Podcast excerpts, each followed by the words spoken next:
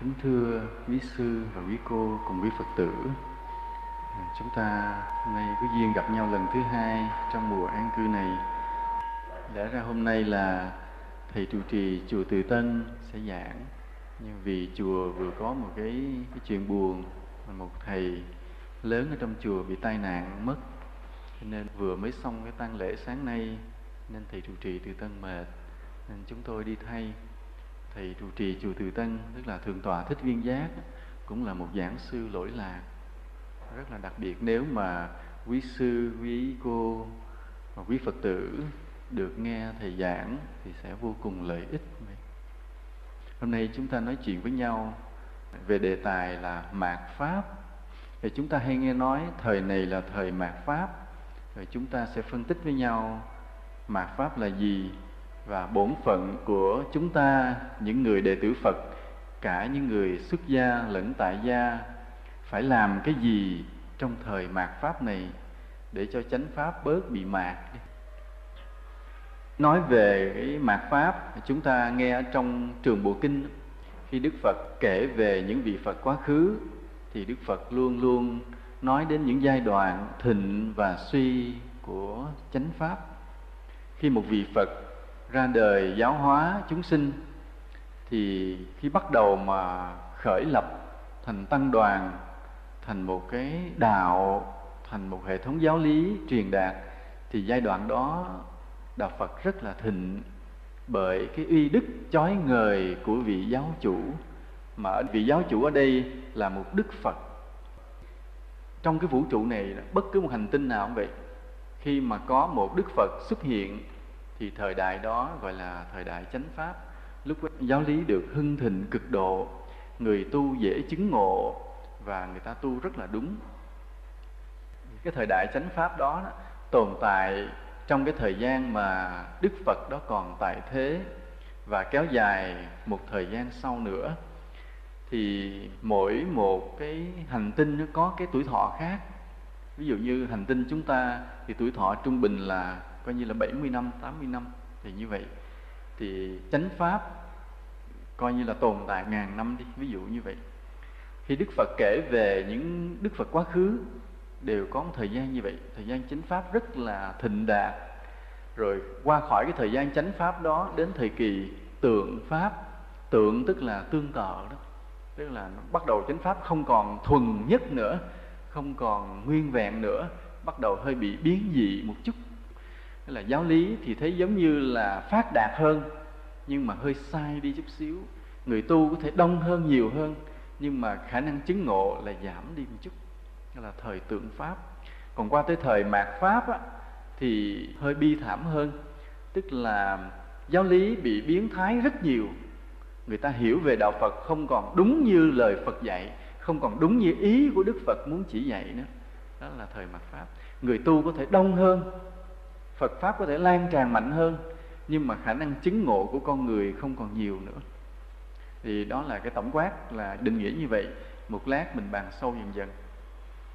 Thì cái việc mà nói đến cái chánh pháp luôn luôn bị biến thái, bị suy tàn, bị giảm bớt đi từ từ từ từ, cho đến khi hết cái thời mạt pháp, thì phật pháp mất luôn mất luôn. Nghĩa là chúng sinh không còn biết đến phật pháp nữa. Chỉ thờ những cái tôn giáo rất là quái lạ là không còn đặt vững chắc cái niềm tin vào luật nhân quả để xây dựng cái đạo đức của mình cũng như không còn có cái khái niệm là giải thoát là gì nữa. Ví dụ như đạo phật cái mục tiêu chính là giải thoát giác ngộ để thoát khỏi cái nghiệp lực cuốn mình vào luân hồi tái sinh. Rồi khi mình còn cái nghiệp lực á, thì buộc mình phải bị tái sinh không biết cách nào. Thì cái sức mạnh giải thoát của người tu theo đạo phật là hoàn toàn không còn bị nghiệp lôi vào luân hồi nữa. Đó là sự giải thoát là cái sức mạnh của người tu. Nhưng một đến lúc nào đó đó tự nhiên người ta cũng tu đó cũng theo một cái đạo đó mà không hề biết giải thoát khỏi luân hồi là gì nữa. Người ta đi tìm một mục đích khác. Ví dụ mục đích là chết rồi à, tôi được sinh về một cái chốn nào đó nó cũng sung sướng lắm chứ không còn cái ý niệm về giải thoát khỏi luân hồi nữa. Đúng rồi chúng ta thấy cái mục tiêu khác đi dần khác đi dần mà người ta lại theo đuổi người ta tôn vinh đó là những cái, mục đích bắt đầu biến dị từ từ. Rồi cái giáo lý người ta bớt cái niềm tin đối với luật nhân quả. Không còn nỗ lực chuyên cần mà thường là có cái niềm tin hơi mê tín nhiều hơn. Đó. Phật pháp bị biến dị lần cho đến khi không còn Phật pháp nữa người ta không biết tam bảo là gì không biết tăng bảo không biết cái người xuất gia là cao quý như thế nào không biết giáo pháp là cao quý như thế nào không biết có một đấng chánh giác với sự giác ngộ tuyệt đối vĩ đại như thế nào không biết nữa chỉ còn tin có ông thần nào trên trời rồi có một vài ông giáo sĩ nào đó đại diện để mà gây cái điều mê tín tiếp tục. Thì lúc đó coi như Phật pháp biến mất luôn mạt pháp cũng hết luôn hết cái thời kỳ mạt pháp. Mà hết cái thời kỳ mạt pháp ấy, thì thế giới hỗn loạn. Do không có cái đạo đức không có chánh pháp không có Phật pháp nên con người ta sống không tốt với nhau ác độc với nhau và thế giới hỗn loạn. Hỗn loạn suy tàn không còn gì hết. Thì bắt đầu dựng lên từ từ hết cái thời kỳ ác độc đó, con người ta hối hận, người ta sống tốt lên dần dần dần dần dần đến khi nào phước đủ rồi, một vị phật khác sẽ xuất hiện. Cái đó là cái quy luật tổng quát như vậy. Chúng ta nói tổng quát có nghĩa là đôi khi có một vài biệt lệ, nhưng mà tổng quát là như thế. Thì ở đây có hai bộ kinh. Một bộ kinh nguyên thủy là trong trường bộ nói về cái việc mà Phật pháp rồi sẽ có ngày suy tàn, là kéo dài đến thời mạt pháp cái bộ kinh thứ hai cũng nói nhiều về cái hiện tượng đó là bộ kinh pháp hoa trong kinh điển đại thừa, cũng nói về cái việc mà một giáo pháp của đức phật cũng phải từ từ đi đến chỗ suy tàn. Chúng ta thường hay nghe trong kinh pháp hoa nói là khi phật thọ ký cho một vị nào đó sẽ thành phật phật cũng báo luôn là lúc đó cái thời kỳ chánh pháp sẽ trụ dài được mấy kiếp, tượng pháp bao nhiêu rồi mạt pháp bao nhiêu, chúng ta cũng nghe. Cho nên cái ý niệm về cái việc mà biến dị suy tàn của giáo pháp được nói trong hai bộ kinh chính. Một là trường bộ kinh của Nikaya, hai là bộ kinh pháp hoa của đại thừa. Đó. Thì trước cái sự việc như vậy, chúng ta hôm nay vậy ngồi với nhau để nói về vấn đề đó. Chúng ta thấy nếu quả thật là giáo pháp của đức phật phải bị biến dị, phải suy tàn, thì chúng ta không có ngồi làm thinh. Chúng ta không có ngồi yên để nhìn phật pháp suy tàn tức là khi mà nói đến một quy luật thì chúng ta phải hiểu là đạo phật không phải là một đạo buông xuôi. À, cho nên chúng ta phải có trách nhiệm nếu chúng ta nhận thấy rằng đạo phật đang đi vào mạt pháp. Cái chuyện nó giống như thế này giống như thế này. À, ví, ví dụ thì ví dụ đi đường mình gặp cái người bị tai nạn. À, bị tai nạn cái họ không biết xe tông họ cái bỏ chạy mất họ ngồi xuống cũng không nặng lắm đâu. Ví dụ cũng trầy tay, trầy chân gì hơi, trầy tay chân rồi họ ngồi bên đường, họ đau. Đụng bị quẹt chân, đau quá ngồi chưa đi được. Thì cũng không trầm trọng lắm, cũng không cần phải cấp cứu. Hơi trầy chút đỉnh, hơi sưng tê chút đỉnh. Thì lúc đó mình đi ngang. À mình đi ngang. Bây giờ nó có hai cái lý luận. Rồi để chúng ta mới hiểu cái trách nhiệm của mình đối với thời mạt pháp. Một lý luận như thế này. Lý luận là một người thứ nhất nói là bây giờ mình gặp cái người khổ, mình phải cứu giúp theo cái tinh thần từ bi của đạo Phật. Cũng dựa vào đạo lý đạo Phật nha. Nói à bây giờ người ta đang gặp tai nạn người ta bị đau bị chày giờ mình phải lấy đồ băng bó sức được xíu an ủi người ta. Nếu cần nữa thì kêu xe xích lô cho người ta người ta đi. Như vậy? Đó là lý luận thứ nhất cũng dựa vào lời Phật dạy. Lý luận thứ hai nó không đừng đụng vô. Đây là người ta đang trả nghiệp. À, đang trả nghiệp. Mà theo luật nhân quả cũng của Phật dạy người ta đang trả nghiệp thì phải để cho người ta trả cho hết nghiệp. Ừ, chứ mình đừng có xen vô. Cả hai cái đều dựa vào lời Phật dạy vậy ai đúng ai đúng. Dạ thỉnh sư. Dạ cảm ơn sư. Sư trả lời rất là chính xác. Là cái câu cái lý luận của người thứ nhất là đúng. Bởi vì dựa vào lòng từ bi là theo cái đạo đức theo cái tâm từ mà phải cứu người ta thì như vậy chúng ta đồng ý là lý luận thứ nhất là đúng nhưng mà khi đồng ý với lý luận thứ nhất, thì chúng ta phải trả lời cho được cái vạch ra cái sai của lý luận thứ hai. Họ nói cũng dựa vào luật nhân quả để người ta trải nghiệm, đừng đụng tới. Thì như vậy ở đây, mình nghe nó dựa vào luật nhân quả thì mình hơi sợ, phải không? Tại vì dựa luật nhân quả là một cái nền tảng rất là vững chắc. Nên ở đây không phải như vậy. Ở đây cái lý luận nó như thế này nè. Đúng là người đó đang trả nghiệp nên mới bị xe đụng đúng điều đó đúng nhân quả nói không sai. Nhưng mà một cảnh khổ của một người mà hiện ra trước mắt mình tức là mình và người đó thứ nhất là có cái duyên để mình phải cứu giúp. Thứ hai đó là một bài học hiện ra trước mắt mình để mình thực tập cái tâm từ bi mà phật đã dạy. Cho nên vì vậy mới có người, người khổ mà mình nghe chuyện khổ người ta hoặc là mình thấy chuyện khổ người ta. Đó là bài học hiện ra. Trong cuộc sống này, khi chúng ta đến với đạo, chúng ta được học rất nhiều bài học. Khi mà học được nhiều đạo lý rồi đó, bắt đầu chúng ta có rất nhiều bài tập để thực hành. Mà nếu chúng ta không có giải cái bài toán đó, tức là chúng ta chưa thuộc cái bài học. Ví dụ như là chúng ta học về lòng từ bi, nhưng mà thì phật sẽ dăng cho chúng ta một cái cảnh khổ của người trước mắt liền để chúng ta thực hành cái bài học từ bi đó. Mà dăng như thế nào thì cái người mà bị tai nạn á, tự nhiên họ trước mắt mình họ không lựa ai họ đợi lúc đó mà đợi có mình có mặt. Tức là giữa mình và người kia có chút duyên đời xưa để mình phải giúp người ta. Đồng thời là để mình thực tập về cái bài học từ bi mà mình đã học. Cho nên ở đây mà đưa cái lý luận từ bi ra để cứu người ta đó là một điều hợp lý và mình hiểu thêm nữa, đúng người đó nhân quả phải trải nghiệm. Nhưng mà nhân quả móc mình vô nên buộc mình có mặt lúc đó để mình thực hành. Trên câu trả lời của sư là hết sức là chính xác. Như vậy? Thì như vậy, chúng ta thấy rõ ràng là trong cái luật nhân quả không có cái chuyện buông xuôi, không có chuyện là nghiệp ai nấy chịu, không có chuyện đó. Mà nghiệp người này có liên quan với người khác. Nên chúng ta thấy ví dụ trong huynh đệ chúng ta vậy. Có người bệnh ông đang trả nghiệp à? thôi, kệ ông. Cái câu nói đó, câu nói vô trách nhiệm và mất đạo đức, mà cũng không hiểu nhân quả nữa. Đúng là trên thế giới này vô số có người bệnh đang trả nghiệp, nhưng mà những người bệnh khác nó không nằm trước mặt mình. Tức là không có duyên với mình, không có móc mình vào.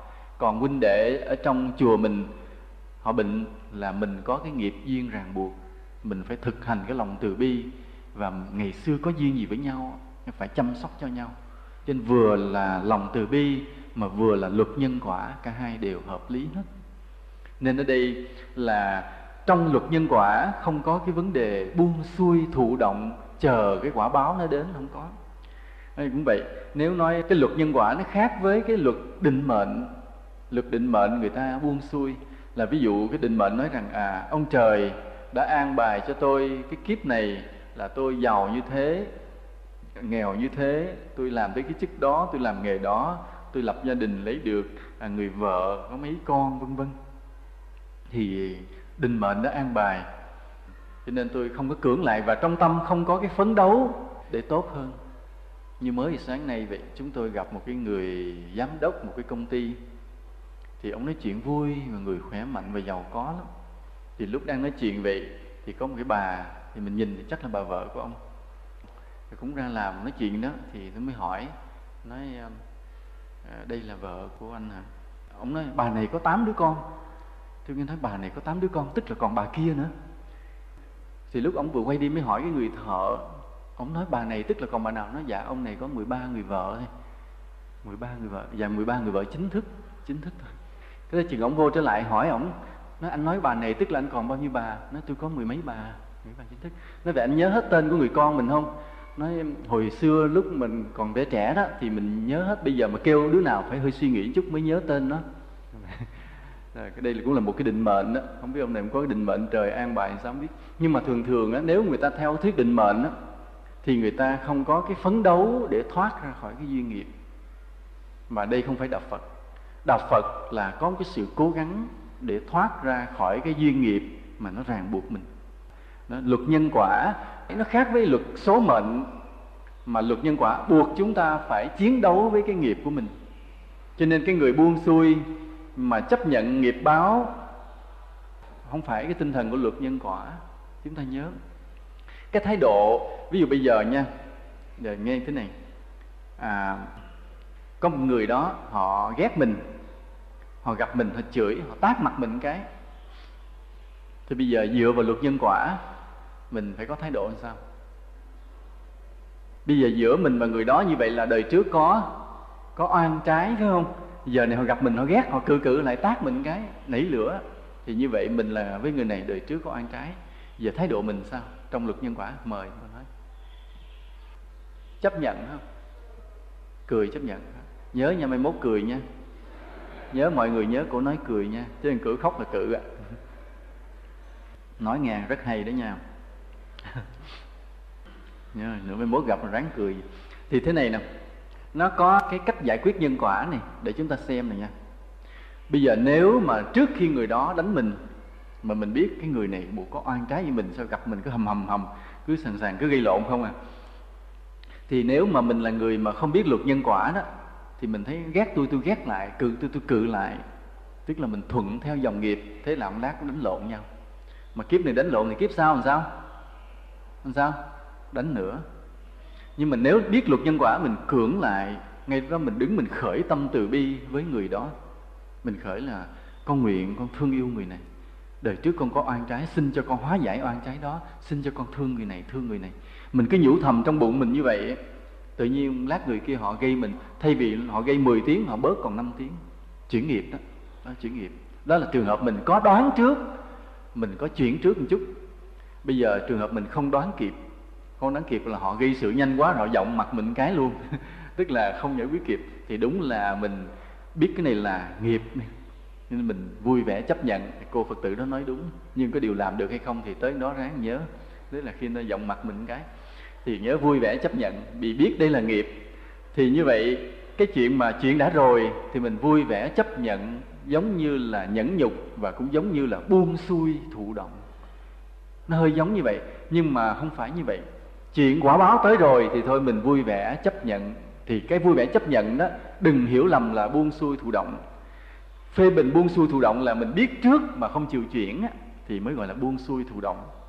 Còn ở đây ví dụ mình biết cái người đó có an trái mình nói thế nào tôi ông đó cũng quánh lộn nhau trận kệ chờ ngày đó quánh chơi thì đó là buông xuôi thụ động á.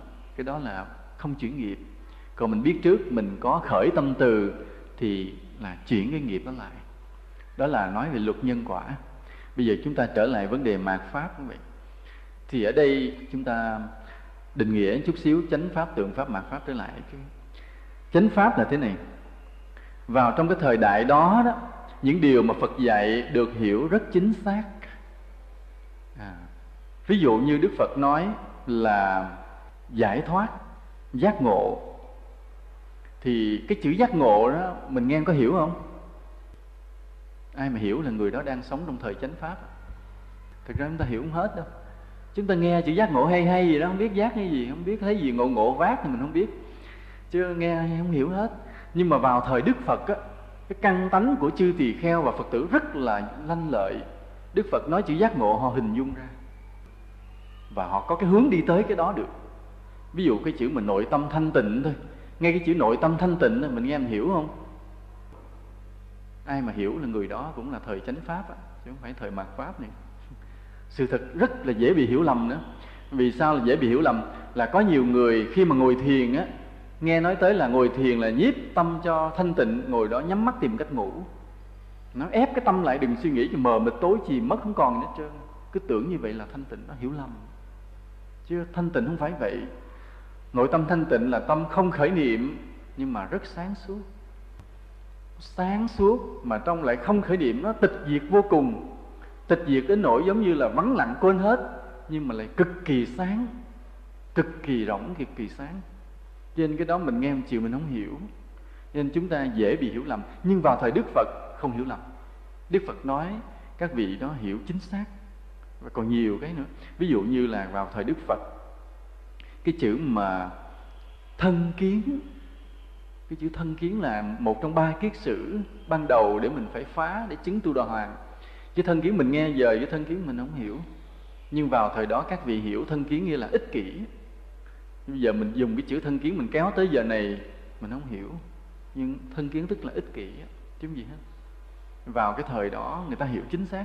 Rồi cái kinh điển chưa có bị thêm thắt bóp méo, chưa bị pha trộn là sao? Vào thời đức phật thì chưa có chữ viết. Đa số người dân ấn độ không biết viết. Chỉ những người mà quý tộc trong cung đình, những người giai cấp bà la môn mà giai cấp bà la môn mà phải được học làm giáo sĩ thì mới biết chữ viết, chữ sanri chữ phạn. Chứ còn đa phần không biết, người bình dân không biết viết chữ là gì. Và những người kể cả giai cấp bà la môn mà không được đào tạo để trở thành giáo sĩ cũng không biết chữ luôn cho nên việc mà viết chữ là một điều xa xỉ. Người ta không có giấy, người ta viết trên những thẻ tre, người ta viết trên đất sét, hoặc là đặc biệt thì ta khắc trên đá. Và viết chữ là một điều xa xỉ và rất là mất thời giờ. Trong thời đó, cho nên kinh điển được truyền qua miệng thôi. Nghĩa là đức phật giảng bài kinh, ngài nói tới nói lui, ngài lặp đi lặp lại nhiều lần.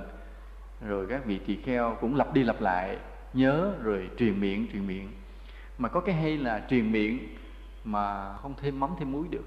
Còn chúng ta bây giờ hay hơn người xưa hay sao? Hễ mà truyền miệng là từ từ mắm muối vô đầy đủ hết trơn. Như um, các nhà xã hội học họ thí nghiệm họ, trong cái câu chuyện ban đầu, rồi sau đó họ cho truyền qua 50 người tới cái người cuối cùng câu chuyện biến thành chuyện khác liền. Đó là từ cái câu chuyện ban đầu là có một cô gái đón chiếc xe hơi để đi nhờ trên khúc đường vắng. Chỉ như vậy thôi. Mà khi kể qua tới người thứ 50 thì xuất hiện một cái nữ tướng cướp rừng xanh chuyên môn chặn đường, nghĩa là chỉ cần một cái chân là chặn chiếc xe hơi lại, giết hết toàn bộ người đó, cướp xe, cướp của rồi, tùm lum hết trơn. Nghĩa là mình thêm từ từ. Nhưng vào thời Đức Phật, thì cái bài kinh Đức Phật nói đoạn văn đó 12 chữ, thì truyền qua người kia đúng 12 chữ, hay truyền qua người kế tiếp 12 chữ. Là kinh điển không bị thêm thắt rồi thời gian về sau thì bắt đầu người ta mới thêm 13 chữ 14 chữ. Tới thời mình thì thành ra khoảng 200 chữ, thêm tùm lum vô. Nên kinh điển bị thêm thắt bóp méo. Vào thời Đức Phật, thời chánh pháp là hiểu đúng như vậy. Cái yếu tố nữa là cái người tu dễ chứng ngộ, không biết căn cơ họ nhạy bén thế nào, gặp Đức Phật tu thời gian chứng A La Hán chứng rất dễ dàng, chứng thật sự. Thời đại bây giờ mình nghe một người chứng ngộ, mình phải dè dặt bởi vì có thể trong tâm người ta có cái sợ đắc về tâm linh. Người ta thấy bừng sáng rõ ràng, tâm thanh tịnh, có một số thần thông, biết quá khứ vị lai. Mình thấy hay, rồi ông đó ông tuyên bố ông là a la hán mình tin là a la hán sự thật không chắc đâu, chỉ được một phần quả vị nào đó thôi, đắc cái thiền định gì đó thôi, chứ chưa hẳn là quả vị thánh đâu. Ở đây chúng ta nhớ là đắc được thiền định có thần thông, chưa chắc là chứng được thánh quả nha, hai cái đó khác nhau hai đó khác nhau hẳn à mà mình hay hiểu lầm à, thấy vị đó ngồi thiền được lâu ông biết quá khứ vị lai của mình hết nói chắc ông chứng được thánh quả xin thưa không chắc. Bởi vì sao vậy? Bởi vì chứng được thánh quả là căn cứ trên đạo đức còn mà chứng được thiền định là căn cứ trên thần thông. Có thần thông tức là có định lực thì mới chứng được thiền định thôi chưa chắc làm ông thánh nha. Có khi làm ông thầy tà đạo. Rất nhiều ông thầy tà đạo có thần thông nên ở đây là chúng ta căn cứ trên đạo đức. Ví dụ cái người đó ngồi thiền được lâu mà đời sống rất là mẫu mực đạo đức, thì mình mới hy vọng đây là một vị thánh vị thánh với trần gian này. Đây là điểm khác nhau như vậy. Thì cái người xưa thời đức phật không hiểu là tại sao mà rất là dễ chứng ngộ. Ngay cả như chúng ta nghe truyền thuyết về tướng cướp Angulimala, cái người mà giết người rất nhiều, vậy mà cuối cùng Đức Phật độ rồi cũng chứng được đạo quả và có nhiều người trước khi gặp Đức Phật cũng là một người rất là tầm thường. Nhưng khi duyên gặp Đức Phật, biết cái uy lực của Phật hay sự gia hộ của Phật hay là cái duyên gì mình không hiểu, rồi cũng chứng ngộ rất là tốt. Có những vị như một tỳ kheo ni, bà than thở từ khi bà xuất gia cho tới 25 năm, tâm bà không bao giờ được một sát na thoáng chốc thanh tịnh. Lúc nào tâm cũng cuồn, cuộn cuồn cuộn, vọng tưởng. Vậy mà sau 25 năm đó rồi, một lần bà bỗng nhiên bà nhập định rồi đắc đạo luôn. Vào thời đó không biết tại sao như vậy. Cho nên chúng ta đọc trong tiểu bộ kinh những cái bài kệ về trưởng lão tăng kệ trưởng lão ni kệ về những vị thời đức phật mà đắc đạo mình thấy quá nhiều người chứng a la hán còn thời bây giờ thì tu sĩ đông nhưng mà người đắc đạo rất là ít. Mà đôi khi có những thời đại như hoàn toàn không có luôn. Đó, lát nữa chúng ta sẽ phân tích như vậy về những lý do đó. Đó là thời chánh pháp còn thời tượng pháp á, thì lúc đó là giáo lý đức phật đã không còn được hiểu chính xác nữa. Đã bắt đầu bị pha trộn người chứng ngộ giảm bớt hoặc là cái quả vị bị hiểu lầm. Quả vị bị hiểu lầm là thế này. Ví dụ vị đó họ chỉ chứng một phần nhưng mà họ tưởng là họ chứng rất cao. Và thời đức phật không bị như vậy. Nhưng mà thời tượng pháp là bị như vậy. Rất nhiều thiền sư tuyên bố mình đã chứng bằng phật nhưng mà sự thật không có phải như vậy chứng còn thấp. Đó gọi là thời tượng pháp. Đó là vào cái thời mà ngài quy sơn ngài ngưỡng sơn là vào cái thời tượng pháp. Cho nên ngài văn hỷ có một lần mà ngài gặp bồ tát văn thù á vị bồ tát văn thù mới hỏi chứ, phật pháp ở phương nam thế nào? Thì ngài trả lời, đây là vào cái thời tượng pháp, cho nên người chứng ngộ ít mà người giữ giới cũng ít. Vào thời tượng pháp. Là, lúc đó là thiền tông đang rất là thịnh thì chúng ta thấy cái thời mà thiền tông nở rộ bên trung hoa bắt đầu từ bồ đề đạt ma tới lục tổ hệ năng về sau về sau như vậy. Thì nếu căn cứ theo cái niên đại mà đức phật báo, thì thời đó rơi đúng vào thời tượng pháp. Và thời tượng pháp cũng được nhiều vị, chúng ta gọi là giác ngộ ngộ đạo chứng ngộ được ghi trong sử sách. Có những vị chết một cách tự tại, ngồi tịch, nằm tịch, đứng tịch, lộn ngược tịch có những vị có thần thông, có thể bay được, vân vân. Nhưng mà nếu chúng ta căn cứ đúng cái kinh điển thì vẫn chưa vị nào mà chứng cho tới a la hán vẫn chưa thấy, nhưng mà có chứng. Thì đó là thời tượng pháp. Vì bước qua khỏi thời đó, thời chúng ta là lọt vào thời thời mạt pháp. Thì thời mạt pháp này kéo dài khoảng 10.000 năm. Thì trong thời đại mạt pháp 10.000 năm này, thì thấy Phật pháp đôi khi có vẻ thịnh, chùa có thể nhiều người tu sĩ đông, Phật tử đông, nhưng mà giáo lý hầu hết bị hiểu sai, bị pha trộn, bị thêm thắt, bị phân hóa, bị chia rẽ, và người chứng ngộ hiếm có. Đó là cái đau lòng. Cho nên thấy đạo phật coi nhiều mà không có chiều sâu lắm. Đây là điều rất là đáng buồn.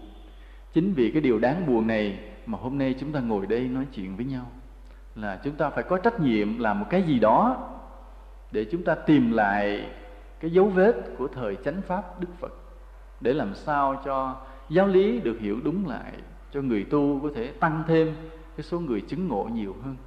Chứ đừng để đạo phật mà đi trên hình thức rỗng không, phân hóa, chia rẽ, bài xích nhau đủ điều hết. Đó là cái thời mạt pháp mà hiện nay những cái dấu hiệu đó rất là rõ. Nhiều khi nói chuyện với quý phật tử, chúng tôi không có phân tích hết cái gọi là hiểu sai trong đạo phật. Chứ còn nếu chỉ nói chuyện với chư tăng chúng tôi sẽ phân tích ra vì đó là chuyện hơi cao cho nên phật tử không thể nghe được cho nên quý phật tử thông cảm. Nếu mà chỉ có chư tăng á chúng tôi mạnh dạng phân tích liền. Vào thời đại này chỗ nào là đã thêm vào làm méo mó đi đạo phật là chư tăng với nhau nói liền. Nhưng vì có phật tử chúng tôi không có tiện nói. À, quý phật tử hiểu như vậy chỉ hiểu đơn giản rằng vì đây là thời mạt pháp cho nên giáo lý đạo phật đã bị hiểu sai nên chúng ta ráng đi tìm lại cái điều đó. Có nhiều cái kinh điển lạ xuất hiện. Có những cái lời dạy, nói là phật nói, nhưng mà kỳ thực phật không có nói. Cái điều mà có nhiều kinh điển không phải phật thuyết, mà người ta gán cho phật thuyết đã xảy ra trong đạo phật. Các nhà sử học biết, và ngày hôm nay nhiều vị, nhiều chư tăng biết, nhưng mà cũng ngại không nói, vì thấy người ta tin quá thôi đành phải chịu thua, chứ sự thật là có nhiều cái lời dạy không phải của phật dạy. Mà ngày nay các chùa hành trì rất là đông, hành trì rất là mạnh, nhưng hoàn toàn không phải phật dạy. Bị thêm thắt, bị biến thái, bị thay đổi. Đây là điều rất là đáng lo, và đây chính là dấu hiệu của mạt pháp. Thì ở đây thế này, khi mà đức phật nói về việc một cái giáo lý cao cả của đức phật mà bất cứ đức phật nào đều có cái ngày phải suy tàn thì đây lại là một thái độ rất là can đảm của đức phật một lần nữa hay là của đạo phật một lần nữa. Vì hầu hết đó, tất cả các tôn giáo cái vị giáo chủ mà mở cái tôn giáo đó ra thì luôn luôn nói đề cao cái đạo lý của mình rất là mạnh là giáo lý này sẽ vĩnh viễn bất diệt. À, luôn luôn chủ quan như vậy còn đức phật thì rất là khách quan, ngài rất là can đảm. Ngài biết cái giáo lý của mình là cao tột. Nhưng mà ngài cũng biết rằng cái giáo lý cao tột đó cũng không ra khỏi định luật vô thường của vũ trụ, của kiếp người, của nhân sinh. Nên ngài đã can đảm báo trước là sẽ tới cái ngày mà giáo lý của ngài đi vào giai đoạn suy tàn. Thì không có vị giáo chủ trên thế giới nào nói được điều đó. Chỉ có đức phật mình nói điều này hơi đụng chạm với tôn giáo bạn chút, nhưng mà thôi kệ, lỡ miệng rồi nói luôn. Là trong kinh phúc âm nói cái lời của Chúa Giêsu mình không biết là phải thiệt Chúa Giêsu nói hay không, hay là người ta thêm vào. Mà có nói câu thế này. Là khi mà Chúa Giêsu đi giảng đạo, thì lần lần có người tin rằng Chúa Giêsu là con Đức Chúa Trời, là một vị thánh nào đó trên trời xuống. Rồi có nhiều người họ cũng hoài nghi, họ không tin cho nên lúc đó là người ta phân vân với nhau rất nhiều về cái thân phận của Chúa Giêsu thì một lần đó, Chúa Giêsu mới ngồi với một số đệ tử của mình nơi một cái chỗ vắng. Thì bắt đầu các đệ tử mới nói chuyện với nhau, bàn nhau vấn đề đó là có người nói thầy là cái tiên tri ê sai ngày xưa trở lại, có người nói thầy mình là vị thánh nào đó trở lại. Cái bất chợt Chúa Giêsu mới quay sang hỏi thánh Phêrô nói này Phêrô, thế còn con con nói ta là ai? Thì thánh Phêrô mới quỳ xuống nói liền, nói, thưa thầy thầy là đấng Christ, con của Đức Chúa Trời. Tức là chỉ có ông á, là đánh giá Chúa Giêsu cao nhất. Còn những người kia thì nghe đồn thầy mình là tiên tri nào đó tái sinh trở lại. Chỉ có thánh phêrô là đánh giá Chúa Giêsu là đích thị con Đức Chúa Trời. Vì ông có cái niềm tin lớn như vậy nên Chúa Giêsu mới khen. Chúa Giêsu mới nói thế này này Simon, ông lúc ông tên Simon, con thật là đá cái chữ đá trong cái tiếng Hy Lạp tiếng Do Thái cổ là Phêrô bây giờ nhưng bây giờ gọi ông là thánh Phêrô Phêrô sự thật hồi trước ông tên Simon. Từ cái câu nói đó Chúa Giêsu mới đặt ổng là đá là chữ Phêrô. Này Simon con thật là đá. Và trên tảng đá này ta sẽ xây dựng một cái nhà thờ mà không một quyền lực thế gian nào phá hoại được. Cái câu nói đó nó ẩn ý thì sau này người ta mới biết rằng à, thánh Phêrô được coi như là đức giáo hoàng đầu tiên à, xây dựng nên cái tòa thánh Vatican và lập nên một cái giáo hội. Và cái giáo hội đó Chúa Giêsu nói không một quyền lực thế gian nào phá hoại được. Tức là nó sẽ bền vững vĩnh viễn. Thì ngày hôm nay nhìn bằng con mắt và phàm tục của mình thì mình thấy đúng là cũng bền thiệt tại tòa thánh Vatican còn nguyên á. Cũng chưa có ai đụng chạm cũng chưa bom nào thả vô cũng chưa khủng bố gì.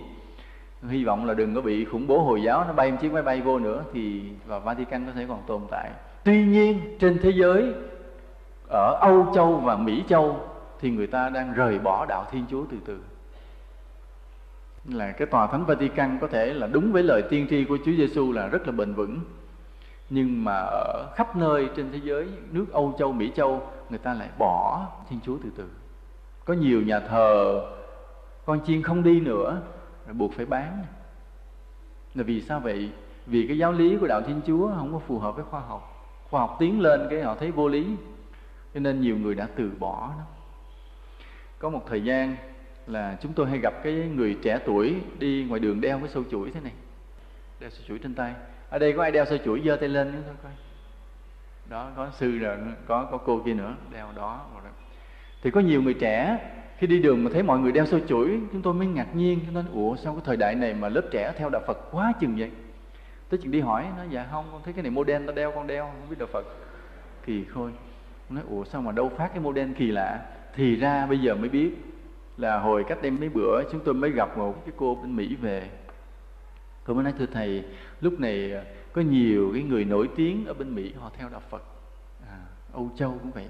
Có nhiều cái diễn viên nổi tiếng họ theo.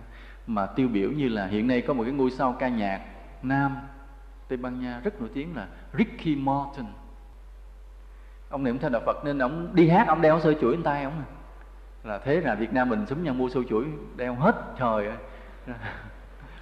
thì ở đây vậy, chúng ta thấy ở cái người trí thức, người ta trí thức, người ta giỏi, hiểu được khoa học, thì càng lúc người ta càng yêu mến đạo Phật.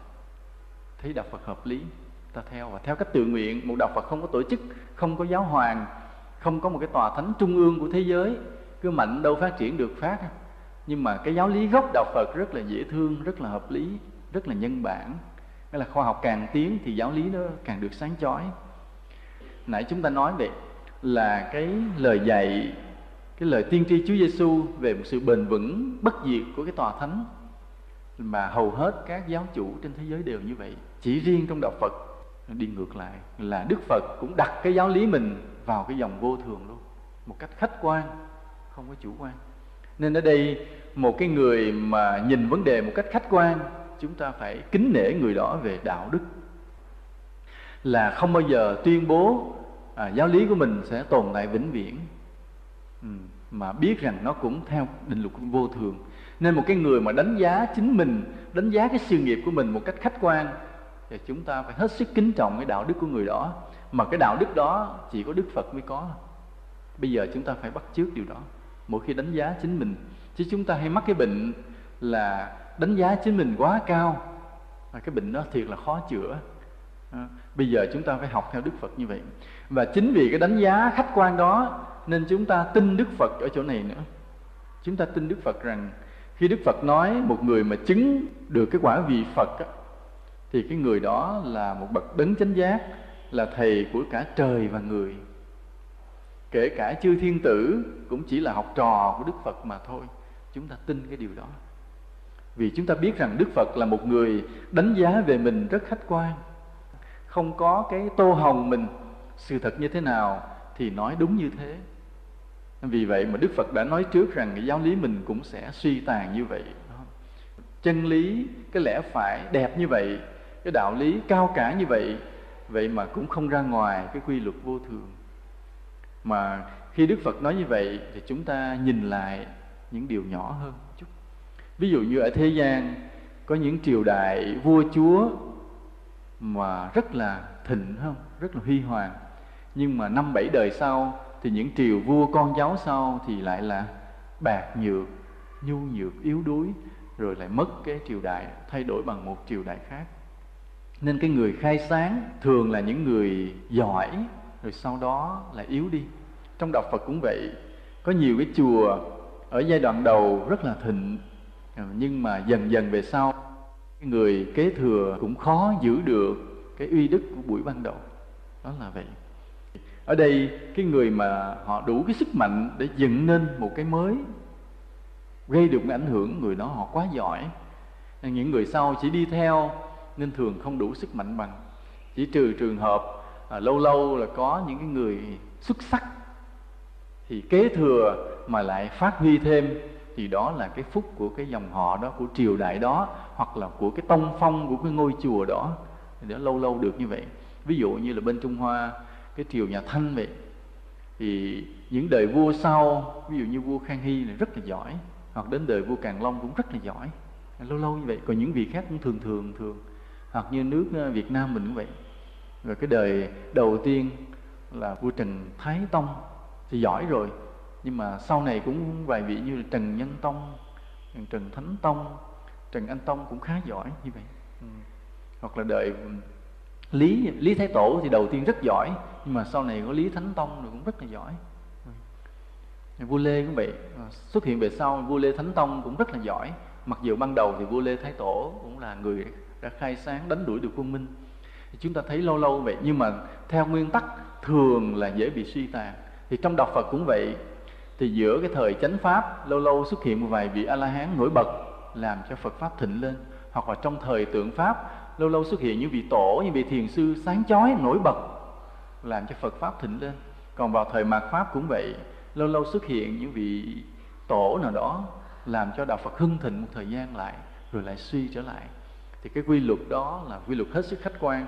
Nhưng mà ở đây chúng ta nói chỉ quy luật vô thường, cũng giống như hồi nãy chúng ta vừa nói về luật nhân quả chúng ta không có buông xuôi, mà hiểu rằng đạo phật mình đang đi trong giai đoạn mạt pháp, đang bị biến thái, làm cho chúng sinh hiểu sai, làm cho chúng sinh không có lợi ích, làm cho chúng ta đau lòng đó. chúng ta rất đau lòng trước cái điều này xảy ra do đó, nếu chúng ta là những người đệ tử phật, ngoan ngoãn, có hiếu với phật, tôn kính phật và thương yêu chúng sinh, chúng ta không nỡ nhìn thấy phật pháp suy tàn. Không nỡ nhìn thấy phật pháp suy tàn là cứ người ta hiểu không đúng lời phật dạy, rồi tu sai, rồi phân hóa, chia rẽ, bài xích lẫn nhau, rồi không có người chứng ngộ. Điều đó làm chúng ta đau lòng. Và nếu cái điều này mà nó xảy ra nhanh, thì lần lần phật pháp mất luôn. Không còn ai theo đạo phật nữa. Vì thấy đạo phật không có hợp lý, không có lợi ích để đi theo nữa. Do đó là chúng ta phải có bổn phận làm sao luôn luôn kéo đạo phật trở về với thời chánh pháp. Làm sao trong cái thời mạt pháp này mà chánh pháp lại xuất hiện trở lại.